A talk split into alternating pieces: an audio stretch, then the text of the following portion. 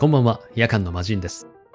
この配信では、アナウンサーだった私が言葉が乱れてきたのをきっかけに日本語を学び直し、語り継ぎたい日本語と題しまして、私が個人的に素敵だと思う言葉を紹介していきます。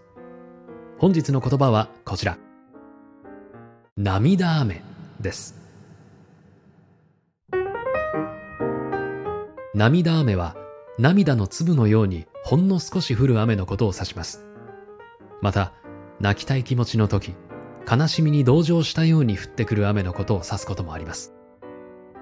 この言葉を知ったのは、私の大好きなサザンオールスターズの曲、雨上がりにもう一度キスをしての歌詞、2番のサビの最後に登場します。片思いもしくは失恋を歌った曲で、仲直りに笑顔で抱き寄せて、でも二度と会えるはずもない。過去へと続く扉を叩き、降りしきる涙雨。明るい曲調ではありますが、悲しみを抱きつつも前に踏み出す情景描写が刺さる曲です。2005年の曲で私は高校生でしたが、涙雨、素敵な表現だなと思っていたので、18年越しにこの言葉と向き合ってみたというわけです。この涙雨、私にとって忘れられない一日に降っていました。テレビ局に勤めていた時代、大変お世話になった大好きなキャスターがいました。視聴者にはもちろん出演時にも人気、リスペクトされていまして、温和で熱く、若々しく、60歳を過ぎていましたが、自分もその年齢になったらその人のようになりたいと今でも思っています。その人が突然、この世を去りました。大動脈解離。倒れてから1週間、回復は叶いませんでした。全く予兆もなくですね、倒れる日の前の金曜、生放送終わりで楽屋でお疲れ様でしたと言うと、いつものように、お、お疲れ、と優しい表情で言ってくれたのを、今でも鮮明に覚えています。それが最後でした。当然最後になるなんて思っていませんでしたが、もっとありがとうとか、日頃の感謝やリスペクトを伝えていなかったのを今でも悔やんでいます。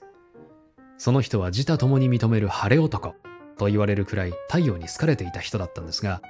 お葬式の日は強い雨が降っていました。悲しみに暮れながら太陽も空も泣いているんだねなんてみんなで話していましたが、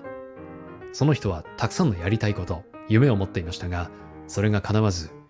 本人の悲しい気持ちも含んでいるのか、私にとっては記憶に残っている涙目です。まあこれも捉え方だとは思いますが、雨が教えてくれていた気がするんです。そんな時は思いっきり落ち込めばいいと、上なんて向かなくていいんだと言われていた気がします。当然、雨が降っていれば上を向けないわけで、無理して前なんて向かなくていいんだと、悲しみに向き合うことも供養の時間なんだと思いました。雨の後には必ず晴れがやってくるわけで、その時の青空は必ず澄み切って突き抜けた青なわけです。その時でいいと前向きになるのは、そうやって人は強くなるのだと、その涙雨に、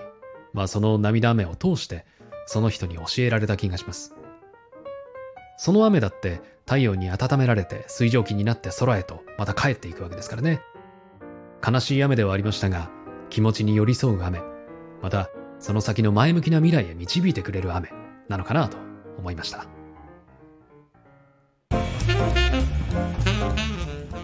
ということで、本日お届けした言葉は、涙雨でした。皆さんの言葉が豊かになりますように、そして誰かの心に届きますように。それではまた次回お会いしましょう。夜間の魔人でした。